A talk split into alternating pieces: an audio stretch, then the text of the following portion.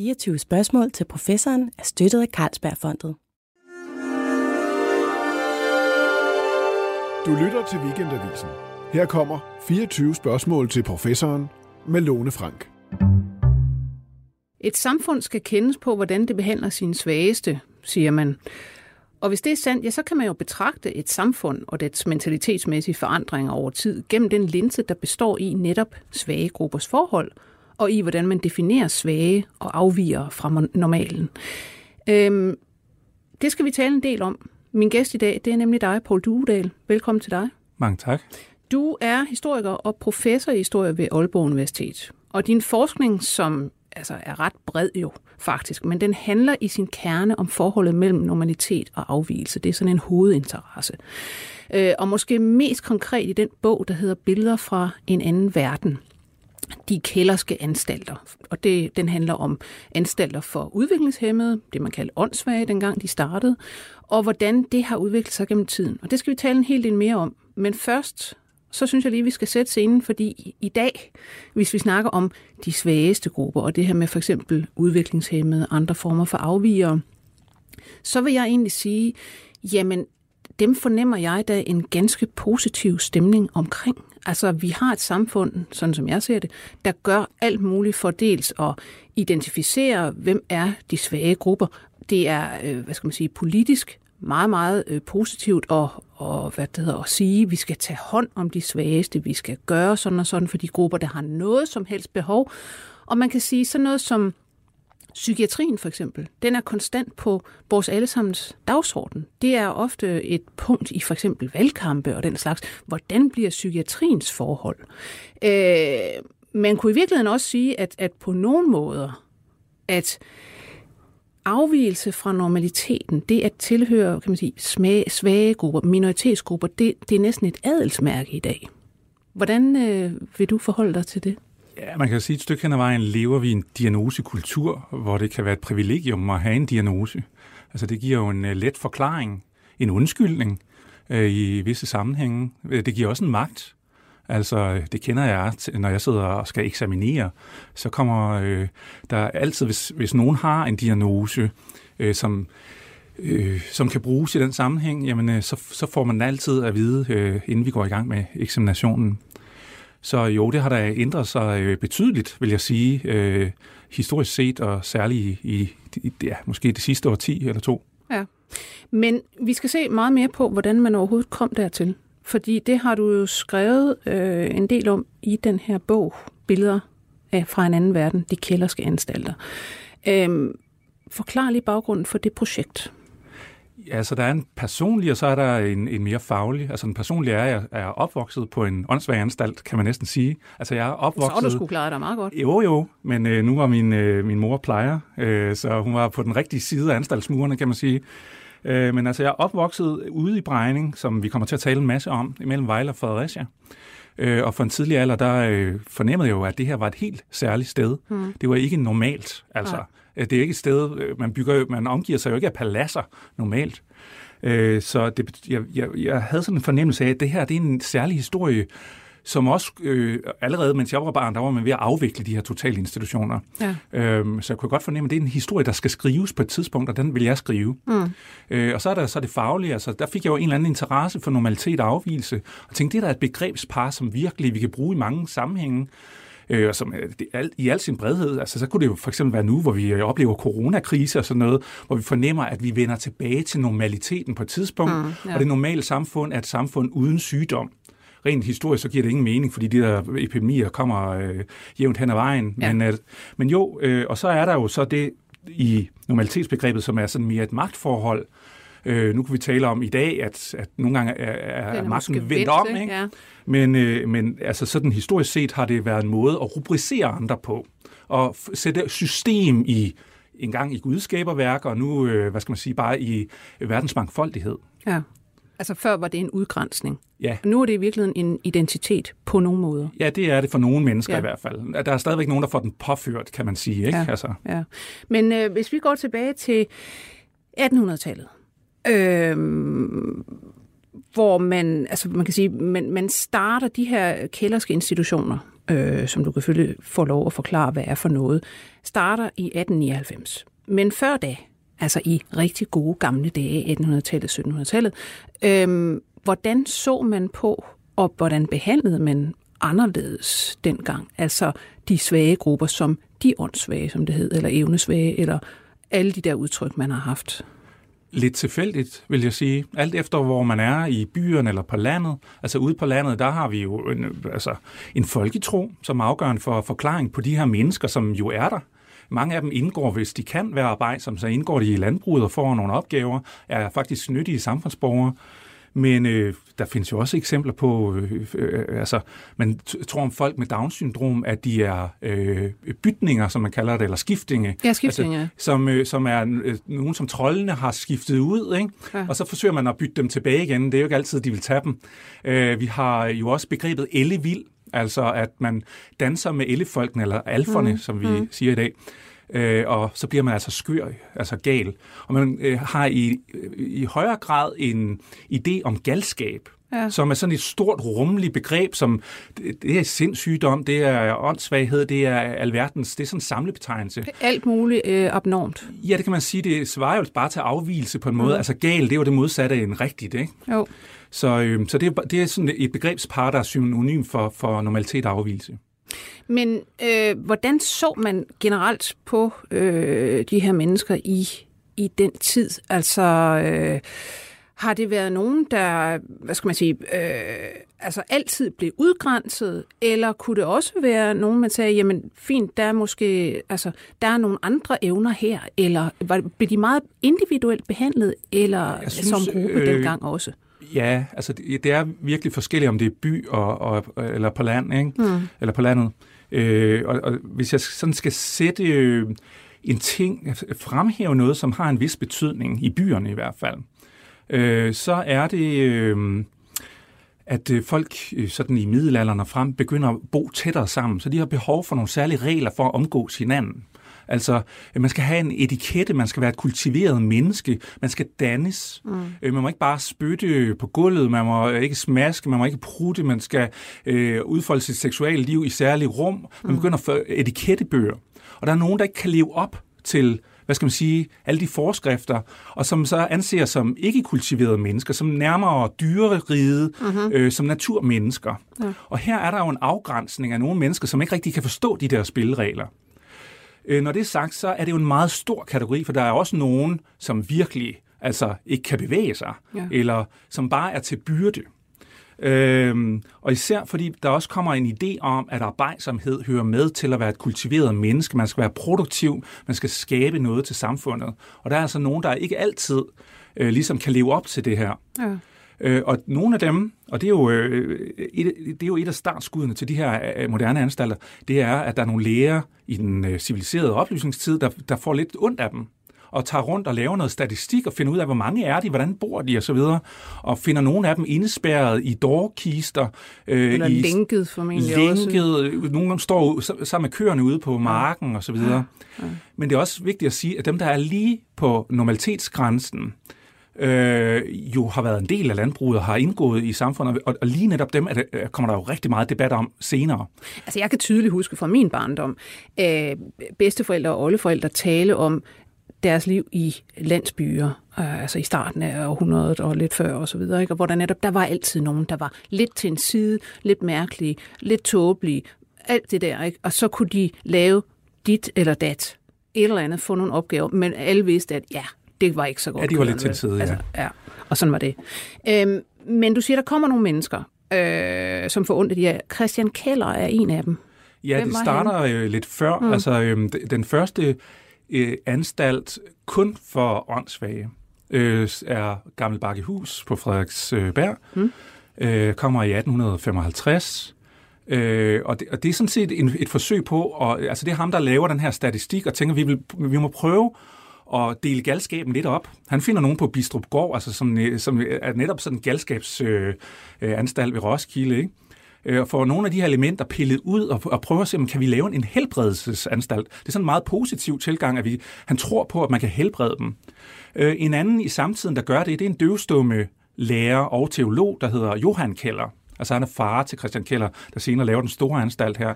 Han er interesseret i døvstumme, men han finder ud af, at det er ikke alle dem, han har på skolebænken, som er døvstumme.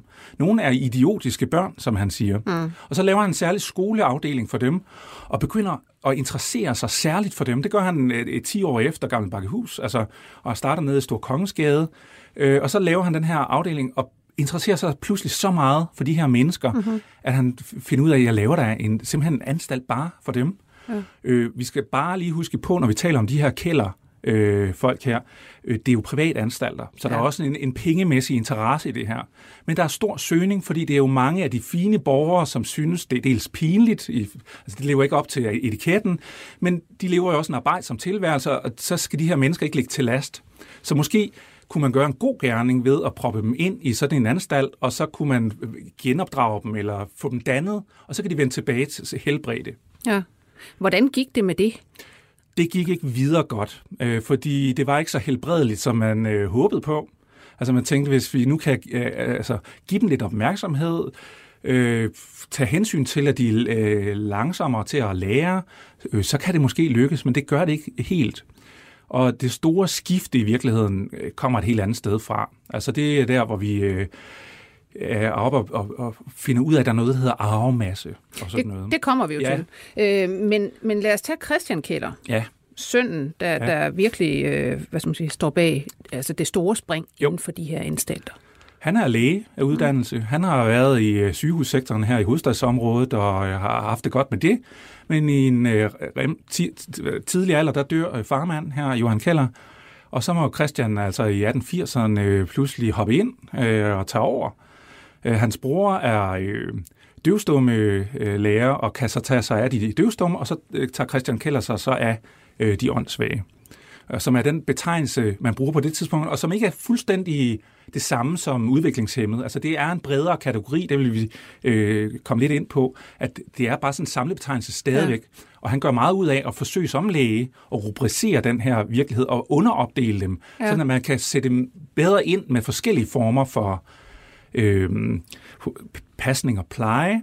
Øh, det handler selvfølgelig om at øh, aflaste familierne for de virkelig svage, men hvis der er én ting, der er en stor forskel på ham og sin forgænger, altså farmand, så er det, at han øh, tænker sådan lidt økonomisk her. Hvordan skal jeg drive den her ja. anstalt? Ja. Det kunne jeg gøre ved at få nogle af de bedre fungerende ind. Dem, der måske har levet en tilværelse som lidt til en side, men dog, dog trods alt har haft en funktion i landbruget, dem kunne jeg tage ind. De kan drive anstalten gratis, øh, og måske ovenikøbet tage vare på dem, der er svagere.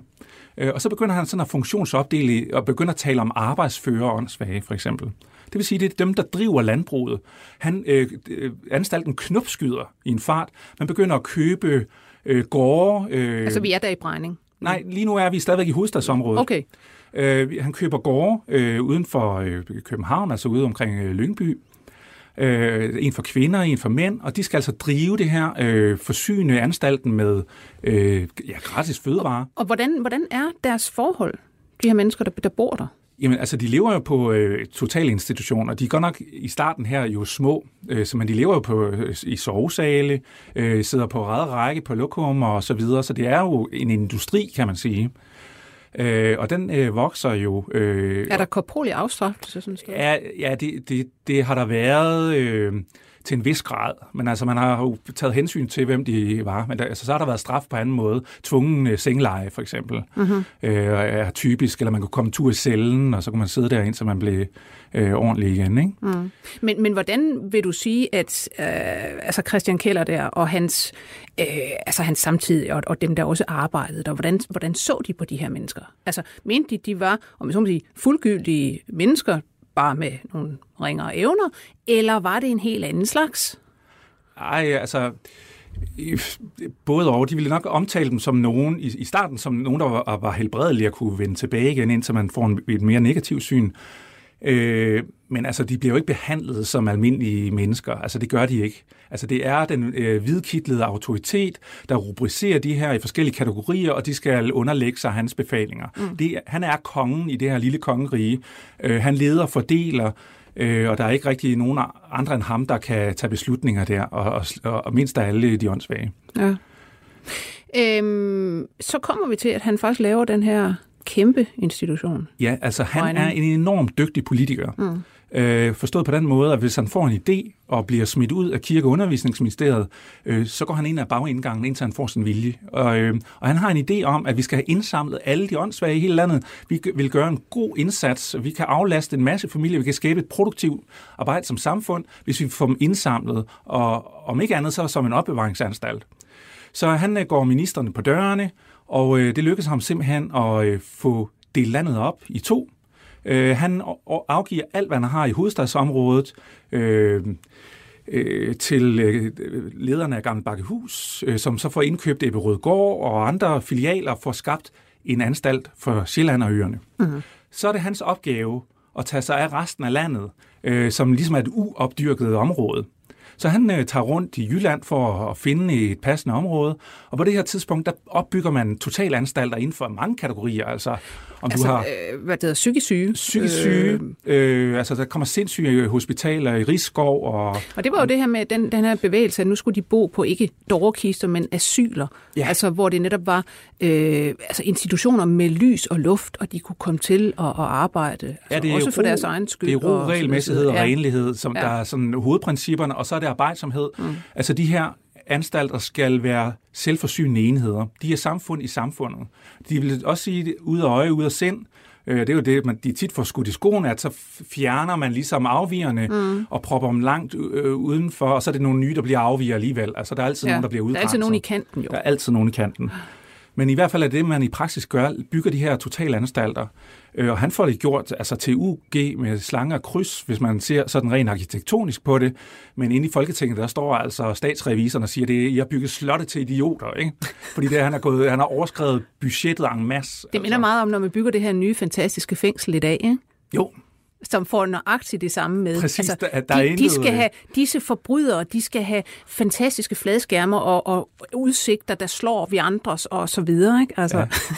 Ja, ja, men altså, man kan jo gå hen og kigge på, hvis man bor i København, så kan man gå hen og kigge på Tivoli-slottet derhen. Mm. Den samme arkitekt, han, øh, som var hans hofarkitekt, altså Wilhelm Klein, Ja. øh, som har bygget nogle fantastiske øh, hvad hedder det, øh, anstaltsbygninger. De er virkelig arkitektoniske perler. Ja. Og det er et led i opdragelsen af Kellers argument. Altså regelrette bygninger skaber regelrette sind. Mm-hmm. Og man skal også øh, øh, øh, have en vis underdanighed. Man skal vide, at herinde hersker overlægen. Han har et slot, man kan mm. komme ind i og være en del af hoffet. Øh, så, så der, der er mange elementer i, altså arkitekturen taler til de mennesker, eller det skal den meget gerne gøre. Ja. De skal forstå, det er al- alvor, det her. Ja. Og hvornår rykker man ind i den her fantastiske anstalt i Brejning? Det gør man i 1899, der bliver den første anstaltsbygning øh, færdig. Øh, og det er et mandshjem for de arbejdsfører øh, åndssvage. Det vil sige, det er faktisk dem, der skal gå i gang med at drive øh, samfundet derude. Og langsomt får man så lavet en øh, anstaltsbygning for de arbejdsfører kvinder.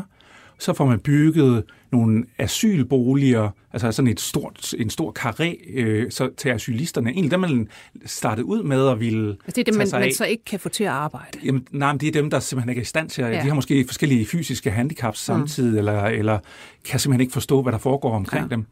Og så er der jo selvfølgelig også børn, som ikke kan placere de her steder, og så laver man... Altså, anstalten er tredelt, sådan der er de hvide arbejdsanstaltsbygninger, øh, og så er det de gule plejehjem, som man kaldte dem, og så har man altså øh, sk- skolen, som man kaldte dem. Og inden for det, der går han jo så i gang med at underopdele og så videre i A-børn og B-børn for eksempel. Hvad var det for nogen? Jamen det er dem, der i en fart kan lære en masse. Øh, Så er de A-børn, så kan de være på nogle særlige hold, og så er der nogen, som er lidt langsommere, eller, eller som kun kan til en vis grad, så kan de ikke mere. Var det, var det anstalter, som nogen boede på hele deres liv, og andre kom ud fra? Altså, der er øh, 13.000 mennesker igennem i anstaltens sådan omtrent øh, 90-årige historie, øh, i hvert fald mens den ligger i Brejning. Øh, og langt, langt de fleste, de kommer ind og kommer aldrig ud igen. De kommer ud i en kiste, og ofte bliver de begravet derude. Altså, det er et mm. samfund i samfundet på alle planer. Ja. Øhm, men der er enkle, som kommer ud igen. Altså blandt andet, fordi man finder ud af, at de fejl- fejlanbragte. Altså et rigtig godt eksempel er Paul Nyrups far, Ja. øh, som øh, altså rapsede øh, hjemme i Esbjerg, øh, pjekket for skolen og sad på bagerste række. Øh, og på den måde øh, blev udgrænset, og hans øh, mor var en enig mor, ville gerne have en mund mindre med det, og det er en meget typisk historie i virkeligheden, Ja. øh, som vi ser ofte. Og så bliver han altså sendt til Livø, og det er jo i øvrigt også en filial af den kælderske anstalt. Øh, Men der var, der var nogen, der var særlig moralsk defekte. Ja, altså øh, det vi skal forstå, øh, en af Kellers kongstanker, det er, at man skal ikke lave øh, afgrænsende mure. Det skal ikke spærres inde, det skal ikke være et fængsel. Nej. Men de er jo placeret så langt ude på landet, så der er ingen mure. Til gengæld har man oppasser med. Men der er jo altid nogen, der synes, at de har ikke lyst til at være der. Altså, de føler, at nu er jeg jo reddet ud af, af hvor jeg kommer fra, og øh, hvad skal jeg her? Og, alle de andre, flygter og de andre er virkelig åndssvage, ikke? Altså, hvad skal jeg? Øh, så de flygter. Og er der noget, som man ser ned på, øh, så er det vagabonderingstrang. Ikke? Jo. Det er det, man kalder det. Men Ja. ja. i virkeligheden handler det om, at det giver dårlig presseomtale, og man skal have fat i politiet hver gang. Så hvad skal man gøre med dem? Keller, han tager... Øh, ret tidligt finder han ud af, at det kan ikke lade sig gøre at lave en total åben anstalt. Så han tager rundt og på inspirationstur andre steder. Han tager til Norge, så ser han, hvad man gør med børnehjemsbørn. Dem propper man ud på en øde ø. Mm. Så tænker man, hvor kan jeg finde en øde ø? Og så finder han altså Livø øh, ude for Lykstør i, i Limfjorden. Sprogø fandt han jo også. Ja, det er så senere. Altså det der... Øh, Det er så til vandartede kvinder. Ja, altså, vi kan jo ikke have mænd og kvinder sammen. Nej. Også pro- problemet med dem, der stikker af, det er jo dem, der er lige på normalitetsgrænsen. Dem, der øh, vil, nogle gange vil sige, der er over, ikke også? Men, mm. øh, og som ikke vil være der, synes, de er fejlanbragte. Øh, nogle af dem er også voldtægtsforbrydere, og så har de måske øh, samtidig nedsat intelligens, så man kan ikke proppe dem ind i almindelige fængsler. Så der, det er jo et samsurium af folk, der er havnet de steder. Men man kan ikke have kønnene blandet, fordi det er også lige netop dem, der gerne vil, vil det andet køn. Det er jo ikke problemet, de farlige åndssvage, som man begynder at se dem som. øh, Det er jo ikke dem, der er, bor i asylerne på plejehjemmene. De, har, de, vil, de er jo slet ikke interesserede nødvendigvis i det modsatte køn. Nej, det er lige netop dem, der ligger på grænsen her. Så dem må vi kønsopdele. Mændene, som man kalder asociale åndssvage, de er jo asociale, når de ikke gider at- være på den anstalt, som de er blevet øh, sagt, at de sk- skulle. Og nogle af dem har altså også øh, kriminalitet øh, på CV'et. Ja. Og så øh, kvinderne, som jo er moralsk åndssvage i den forstand, at nogle af dem er enlige møder med lidt for mange børn og uden forsørger. Øh, og Hvordan, ofte- hvordan, hvordan kunne man havne der som, som enlig mor? Altså, øh, hvem, hvem kan gå hen og sige, øh, dette menneske skal sendes til på en institution på, på Sprogø, fordi Altså, der er- hun har der er- øh, børn uden for ægteskab? Ja, altså det er jo ikke alle. Det er jo, det er jo selvfølgelig nogen fra de nederste sociale lag. Øh, det er ofte også nogen, som måske ikke har scoret højt, da man begynder at få de der intelligenstests. Altså, de har også øh, et, et, et, nogle af dem et problem der, men ikke alle sammen. Altså, der er også nogen, som man aldrig får lavet test på, men overlægen synes bare, de viser amoralsk adfærd. Det kan også være de sociale myndigheder, der har mm. sagt, at de her børn har et, øh, nogle dårlige forhold, og vi har måske allerede tvangsfjernet, men vi frygter, at kvinden her får flere børn øh, uden at en forsørger. Det er altså også et, der er helt klart et økonomisk aspekt i det også. Men det lyder altså, øh, retsmæssigt lyder det ret specielt, at nogen, altså en myndighed eller en overlæge, kunne specificere, nu sætter vi egentlig et, øh, et menneske, der hidtil har levet for sig selv som borger i samfundet, på en institution. Ja, øh, i praksis, når man ser på nogle af de her sager, øh, så er det ofte en øh, afgørelse, der bliver taget ude i kommunerne. Altså det kan være embedslægen, der erklærer en for åndssvag. Mm-hmm. Og det er ikke altid på øh, no- altså de rette indikationer. Det kan simpelthen bare være en vurderingssag. Det kan også være øh, i, i, i samarbejde med politimesteren. Og det er det, der sker med Paul Lyrups far. Han får aldrig lavet en intelligenstest, før han faktisk kommer ud igen. Så får han lavet, fordi han skal have et kørekort. Og så finder man ud af, at han scorer øh, jo øh, fint nok på alle... Øh, Ja. Øh, Så, så der er et element af tilfældighed, og man får bare folk ind. Øh, Så det kan simpelthen være socialt utilpasset. Ja, så kommunen kan søge om en plads, og er der plads, jamen, så tager man dem ind, hvis kommunen betaler for det. Hvor mange øh, var der sådan i, i, i hele landet interneret på den måde, eller indlagt eller institutionaliseret på én gang? Øh, Jeg har ikke sådan et... Øh, altså, da Brejning starter derude, der har man 800. Mm. Men den knop skyder jo. Ja. Så man kan jo ikke, øh, man kan ikke tage sådan et tværsnit og sige, at det her det er, det er sådan normalen. Og efterhånden, så man får den opfattelse, at de åndssvage bliver farlige, så, så ser man det jo som et samfundsgavnligt projekt at få så mange proppet ind som overhovedet muligt. Og der er vi altså oppe omkring, hvor man øh, indfører velfærdsstaten, altså en socialstat i 30'erne. Men så kan man vel også sige, altså jo, jo mere kompliceret samfundet bliver i virkeligheden, eller jo mere komplekst, og det vil sige, jo færre jobs eller opgaver er der også til, at man kan have mennesker, som ikke kan være fuldgyldige medlemmer af arbejdsstyrken på den ene eller den anden måde. Øh, og så kan man, dem kan man pludselig øh, hurtigt identificere og sige, at de, de, må, de må udgrænses. De, de kan jo ikke være med i det her samfund. Det og så må ret de i. lægges ind. Ja, men, øh, men det er så ikke øh, det store problem i 20'erne, 30'erne for eksempel. Mm. Altså der er masser af jobs i, i landbruget, hvor de godt kan øh, passe ind. Så det er sådan et, et, det, der er vi lidt længere op i tiden. Der er, det er efter mekaniseringen af landbruget og sådan noget. Så det er sådan set ikke hovedargumentet. Altså hovedargumentet for omkring 1900, det er, at man finder ud af, at der er noget, der hedder arvemassen. Mm. Øh, og at øh, de her mennesker faktisk ikke er helbredelige, eller ofte ikke er det i hvert fald. Øh, og så, så bliver de jo lige pludselig, hvis de så kan sætte øh, afkom i verden, så bliver de et problem. Ja, det bliver faktisk for samfundslægemet, kan Præcis. man sige. Altså, de skal ikke sprede deres øh, dårlige arvemasse. Ja, det er det, det handler om, og vi har også et andet menneskesyn. Altså, det er samfundet forud for individet. Mm. Det er jo lige modsat af end i dag, hvor individet jo næsten altid kommer forud for samfundet. Men det kan man sige, det er sjovt, fordi det er jo, altså, nu har vi en socialdemokratisk stat, og vi snakker meget om, at Danmark er socialdemokratisk i sit inderste. Ikke? Dengang var det socialdemokratiske jo netop noget med altså, øh, samfundet før individet. Ja. I høj grad. Absolut. Altså, og den socialdemokratiske øh, hvad det hedder, minister, K.K. Steinke, som jo, hvad skal man sige, var den, der, han var socialminister, ja. øh, og stod for det her med øh, racehygiejnen, eugenikken, mm. som der også er skrevet om. Øh, historiker Lene Kok har ja. blandt andet skrevet en, en stor bog om øh, eugenikken i Danmark. Øh, og det var ham, der ligesom stod bag det her, men nu skal de her øh, åndssvage og andre øh, elementer øh, simpelthen ud af, hvad skal man sige, af den fælles arvemasse, så de skal for eksempel steriliseres. Ja. Øh, altså, han er jo en led i en stor bevægelse, en international bevægelse, øh, som især bliver populær efter Første verdenskrig. For mm. hvem er det, der dør ude i skyttegravene? Det er de sunde unge mænd. Hvem er det, man holder kunstigt liv i, øh, og som bliver sådan den unaturlige udvælgelse, kan man sige? Øh, det, det, det er dem, man mader ind på anstalterne. Mm. Så man tænker, hvordan kan, vi, hvordan kan vi gøre noget ved det her samfundsproblem? Øh, det kan man jo ved at sige, at altså, de skal have lov at leve, de er jo blevet sat i verden, men en ret skal de miste mod. Altså hvis de får hjælp, så skal de også miste retten til at sætte nye, det man kalder degenererede børn i mm. verden. Så de skal altså underkastes en sterilisation eller kastraktion? Øh, jeg går ud for, det er en lovgivning. Hvornår bliver den implementeret? Øh, I Danmark, altså man får først nogle ægteskabslove om, at det er forbudt at indgå ægteskab, hvis man er klædet åndssvag, men den første sterilisationslov kommer i 1929 i Danmark. I første omgang øh, på forsøgsbasis og såkaldt frivillig sterilisation, men det er ikke mere frivilligt end for eksempel, det er jo først og fremmest kvinder, at de bliver sat ud på Sprogø, og så får man at vide, men du kan vælge at få en sterilisation, så kan du komme i land igen. Mm. Eller alternativet at blive herude. Ja. Øh, så det, det er der i det frivilligheden øh, består, og da vi så kommer op i 34-35, så bliver det altså tvangssterilisation. Så er det på lægens indikation. Og hvor lang tid fortsætter det egentlig? Øh, der er vi helt oppe i 60'erne. Så ja. øh, slut 60'erne. Øh, ja. Det er jo pænt lang tid. Det er pænt lang tid.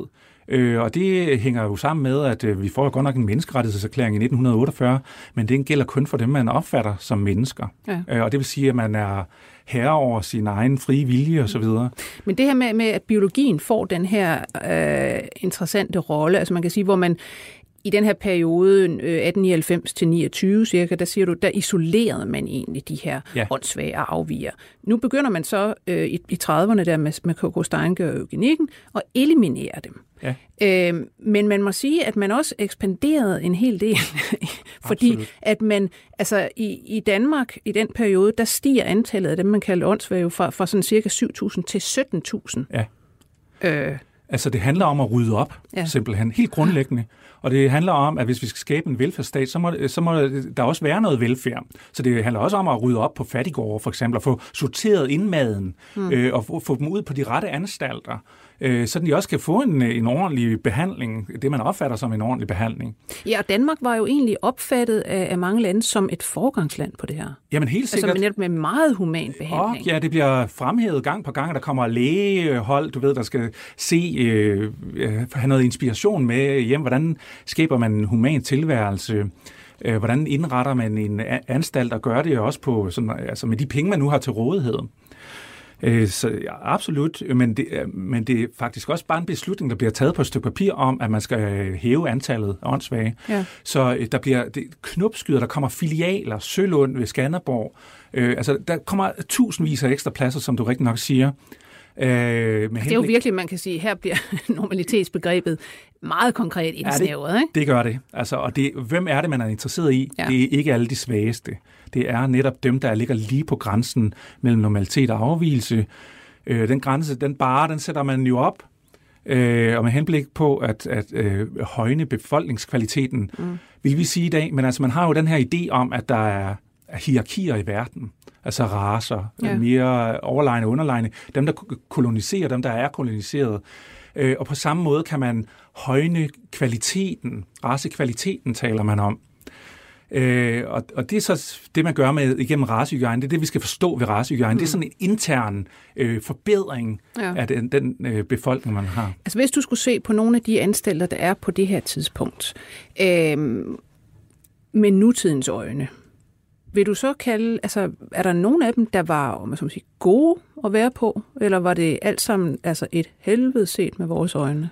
Øh, det kommer utrolig meget an på øh, de forhold, man havde, før man kom. Hvis du øh, måske har været øh, et barn, da du er ankommet, og har været udsat for forældre, der ikke kunne tage vare på dig, og måske sultet hver dag, gået i beskidt tøj, og har været øh, udgrænset og været mobbet osv., så har det været et paradis.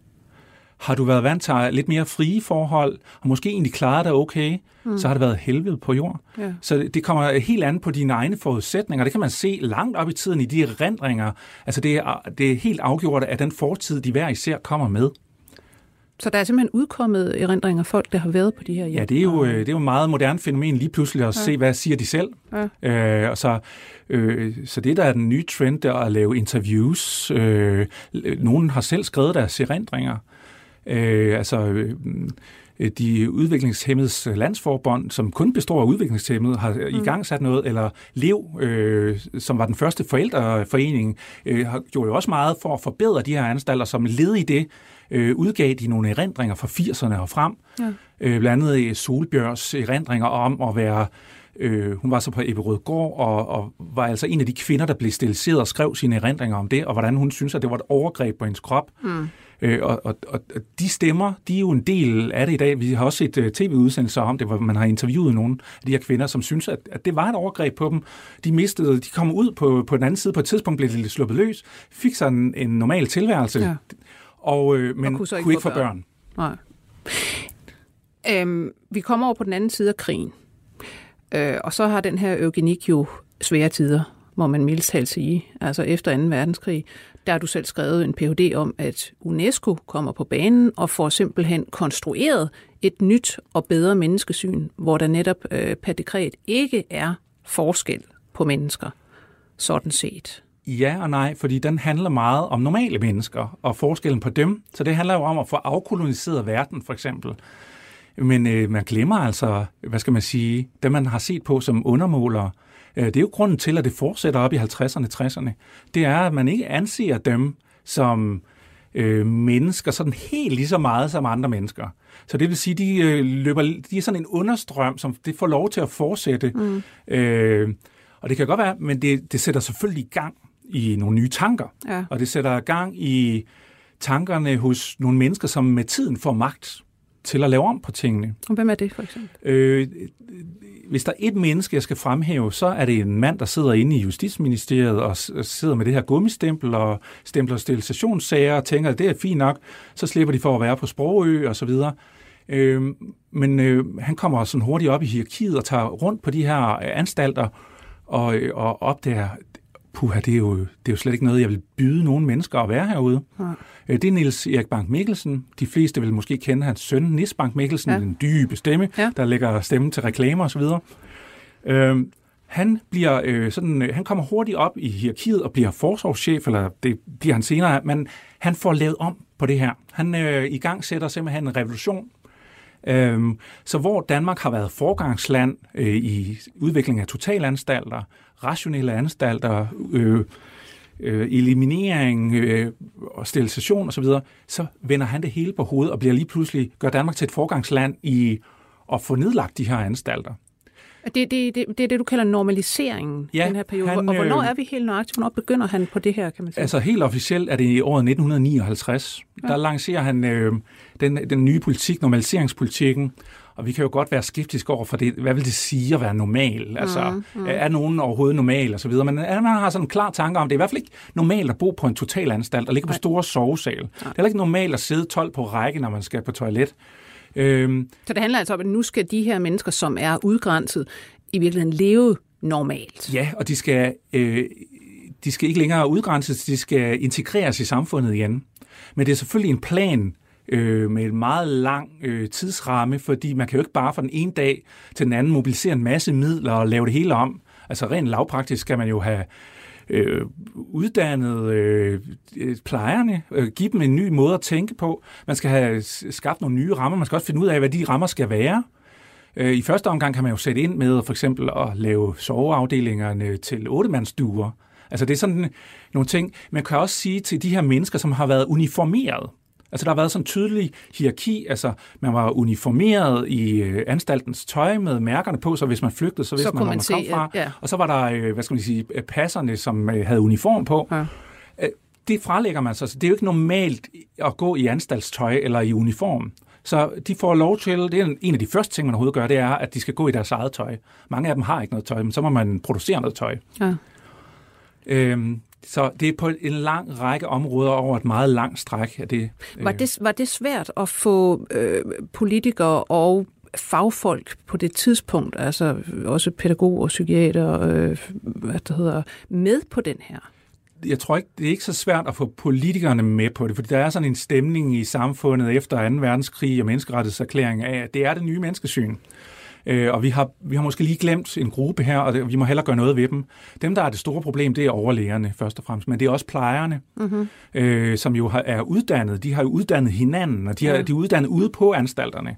Og det forsøger Bank Mikkelsen så at gøre noget ved, ved at lave en social højskole i København. Så skal de en tur ind på Hilsans Brygge, mm. og så skal de have noget teoretisk viden, øh, og også have noget viden om, hvad, hvad, hvad har vi prøvet i andre lande, som ja. virker.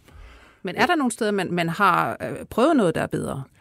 Ja, altså nogle forskellige forsøg rundt omkring, mm. altså, men, øh, men det er jo, altså, øh, Danmark bliver altså langt hen ad vejen et forgangsland her, og mm. er, er dem, der prøver tingene af, og som andre kopierer. Øh, og Bank Mikkelsen er også den, der i altså forsøger hos FN at få lavet en, en, en særerklæring øh, altså, øh, for de her mennesker, så, så de også... Ligesom kommer med? Kommer i... med, ja. Så, øh, så øh, det er jo, det, man skal til at opfinde den dybe tallerken, øh, har man gang i. Ja.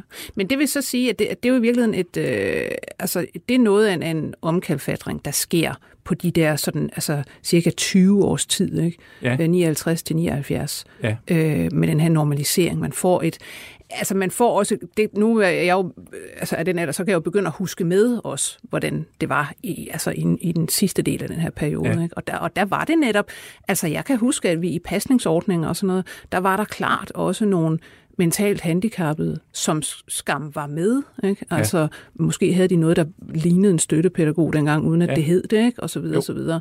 Øh, så man, man så dem skam, og man vidste også, at man skulle behandle dem ordentligt, og du ved, alt det der. Ja. Ikke? Øh, men så starter i 80'erne, kan man sige, for alvor en, en afvikling af hele det her med, med anstalts tilværelsen. Ja, altså man har jo langsomt forsøgt at køre nogle af dem ud, som du siger, i busser nærmest til nabobyerne. Altså i, i Brejning kunne det være ind til Vejle for eksempel. Ja. Og så vil de få en bes, et beskyttet job, øh, altså indgå i en normal virksomhed. Så der begynder man at genoptage dem i samfundet, og de begynder at tjene deres egne penge, i stedet for at de bare laver er bare gratis arbejdskraft. De får lommepenge. Det vil sige, det er jo en proces, der sker, men man skal jo også have nedlagt, altså det langsigtede mål er at få nedlagt de der, de skal ikke bo ude på de der anstalter mere. Nej. Så, men man skal jo så have bygget nogle nye boliger, man skal finde en måde at gøre det på. Man kan jo lave nogle bofællesskaber, for eksempel nogle mindre enheder. Man kan øh, tilbyde øh, dem at tage, tage hjem igen, altså der, hvor de kom fra. Altså kommunerne kommer simpelthen hen på anstalterne og spørger, vil du ikke hjem og bo der, hvor du blev født? Øh, og øh, nogle af dem bliver jo skrækslagende og tænker, åh, men jeg kan, jeg kan ikke engang huske, øh, hvordan det var der. Jeg kender Nej. ingen mennesker. Nej. Men, øh, men man forsøger simpelthen at udsluse dem, og, og, og i, i det bedste, i det godes vel, øh, eller den bedste mening, så får man altså også gjort en slags overgreb på nogle af dem, fordi de vender tilbage til ensomhed. Ja. Og de har haft en, øh, en social rolle, de har haft en funktion, de har haft en, en nytteværdi ude i det her samfund, i samfundet, og pludselig vender de tilbage på overførselsindkomst og sidder for sig selv, og kan måske drikke øl og ryge cigaretter. Øh, men altså, det er i den retning, det går. Øh, man skal også finde ud af... Altså, man kan vel sige i dag rent faktisk, eller altså i den her afviklingsperiode osv., der, der bliver de, øh, de udgrænsede, de førhen udgrænsede afvigerne bliver på et tidspunkt også til arbejdsgivere. Ja. De får jo, de får jo simpelthen deres egne hjælpere ja, og så altså, videre. Det har jo også... Øh, det, det, altså der, der skal også en proces til, hvis man er plejer, til at forstå, at man ikke er bare autoriteten, der tager alle beslutninger. Mm. Og øh, der, man har forsøgt forskellige, altså uddannet på ny og så videre. Det er heller ikke rigtig lykkes. Jamen, så finder man ud af, at så, så er det måske et problem i magtforholdet, øh, og det kan man måske vende om ved at gøre dem til arbejdsgivere. Altså de udviklingshemmede får egentlig pengene selv, øh, og øh, giver lønnen til øh, de hjælpere, som de nu ansætter, og, øh, og har også retten til at fyre dem igen. Mm. Øh, og det vender på en måde magtforholdet om. Og så er vi jo sådan set oppe ved i dag, ja. kan man sige. Øh, hvor igen, hvis vi skal tage fat i det, vi snakkede om allerførst, at altså det overordnede syn på normalitet, afvielse fra normen, det er vel egentlig i dag, vi har meget, meget svært ved at overhovedet bruge ordene normal og unormal. Ikke? Altså det, det er efterhånden, det kan man næsten ikke rigtigt. Nej. Altså, hvad, hvad, ja, hvad er normalt, bliver der så sagt? Ikke? Jamen, det er jo og netop, du kan ikke kalde har... nogen unormal. Altså. Det er også fordi, vi har vendt det, øh, altså, hvor det før var samfundet først, individet bagefter, så er det vendt om, så vi er alle individuelle. Vi dyrker vores unikke fortælling. Mm. Altså, det vil sige, at vi vil alle sammen gerne i en eller anden forstand være unormale. Vi vil gerne bryde øh, vi, skal, vi skal ikke være så let gennemskuelige. Vi, det, det gør jo også egentlig interessant. Ja. På samme måde som det gør at få en diagnose, så er man også lidt anderledes. Altså, altså normalitet er, er vel i dag egentlig en, ja, som du siger, det, det er en kedelig ting egentlig. Altså det, yeah. det er ikke noget, man har lyst til. Nej, det, det er de færreste mennesker, tror jeg. Du kan sikkert godt finde nogen, der synes, det er dejligt at leve i den øh, ja, øh, ro, og, øh, som det giver. Altså, men, øh, men de fleste vil gerne dyrke deres unikke fortællinger og, og ja, stikke ud som noget særligt. Ja, man kan vel sige, at identitetspolitikken øh, sådan set øh, altså grunder sig på det unormale, det abnorme, det der afviger fra normen. Simpelthen. Ja, altså, altså det, der, man der... finder der, hvor man, hvor man er anderledes. Og så rækker man hånden op og siger, det vil jeg altså øh, gerne respekteres for det her. Og ja. måske ikke kun respekteres, jeg vil også altså, have noget særligt. Ja, have nogle rettigheder. Ja. Men uh, det hænger jo meget sammen med det økonomiske også. Altså det kræver jo virkelig et velfærdssamfund. Det kræver, at der er penge til det. Øh, altså, så, øh, så det kan jo ændre sig igen. Det kunne det jo for så vidt godt. Jamen, hvis man skal kigge fremad, tror du egentlig, at øh, altså, kunne man forestille sig, at det her kommer til at ændre sig? Altså, jeg, jeg ser der for mig nærmere sådan en... Øh, altså, man taler meget om det her med den, øh, hvad skal man sige, øh, den, den etiske øh, cirkel, ligesom øh, hele tiden bliver udvidet. Ikke? Altså, at flere og flere og flere kommer ind i det øh, vi kalder os, eller betragter som os. Altså, hvor man før havde, du ved, der var nogen øh, rigtige mennesker, andre var ikke, øh, og kvinder var heller ikke sådan helt lige så meget værd som mænd efterhånden. Og nu er det, altså, vi er derude, hvor altså også øh, visse dyrearter synes, man nærmest skal have menneskerettigheder osv. osv. Kan du alvorligt forestille dig, at forholdene for nogle grupper af mennesker vil blive ringere igen? Det kan der sagtens. Mm. Altså, nu øh, står vi Øh, Øh, og er optaget af sygdom, men der følger jo altså en økonomisk øh, nedtur i kølvandet, som bliver dyr, påstås det i hvert fald. Og så må vi se, hvor dyr den bliver. Men så kan det da godt være, at der ikke er råd til at give alle de diagnoser, og endnu mindre til at stille noget op med dem. Og så kan det måske, øh, så finder vi ikke ud af, om folk lider af nødeallergi, eller hvad de gør. Altså det må de selv lægge råd med. Øh, altså, altså tolerancetærsken, det man stiller op med, jamen det er jo helt afhængigt af, af samfundsøkonomien, som det altid har været. Så, Men vil du i virkeligheden sige, at hvis vi nu har vi kigget på den her udvikling øh, op igennem tid for øh, dem, vi plejede at kalde åndssvage, udviklingshemmede øh, osv., osv., øh, vil du sige, at det i virkeligheden udelukkende faktisk er økonomi, der har trukket det hele? Altså at det er økonomi, der altid tillader udfoldelse af humanisme? Jeg vil ikke sige, det, det er alt afgørende. Øh, det er en delforklaring. Altså, når man har et holocaust, øh, et folkemord lige i Europas hjerte, det er jo ikke noget for så vidt med økonomi at gøre, men det ændrer menneskesynet. Så det er klart, der er en vilje til at gøre tingene anderledes. Altså, der er historie jo menneskehedens erfaring. Man kigger tilbage, det her gjort vi forkert, det vil vi lave om på. Øh, men altså, det er, det er jo en spændetrøje med den økonomi, og det, det sætter sine grænser. Det er klart, og man må tage nogle valg, nogle gange nogle hårde valg, øh, fordi der er bare ikke råd til det hele. Så jeg kan da levende forestille mig en, øh, en, en måske ikke fjern eller, eller fjern fremtid, øh, hvor tingene kunne ændre sig igen, sagtens. Jamen, så kan man til den tid øh, gå tilbage og læse din bog Billeder fra en anden verden, de kælderske anstalter, og så kan man ryste lidt øh, i bukserne. Tusind tak, fordi du kom, Paul Dudal. En fornøjelse. Historiker og professor ved Aalborg Universitet. Jeg skal sige, at vi var produceret af Birgit Nissen. Jeg hedder Lone Frank. På genhør. 24 spørgsmål til professoren er støttet af Carlsbergfondet.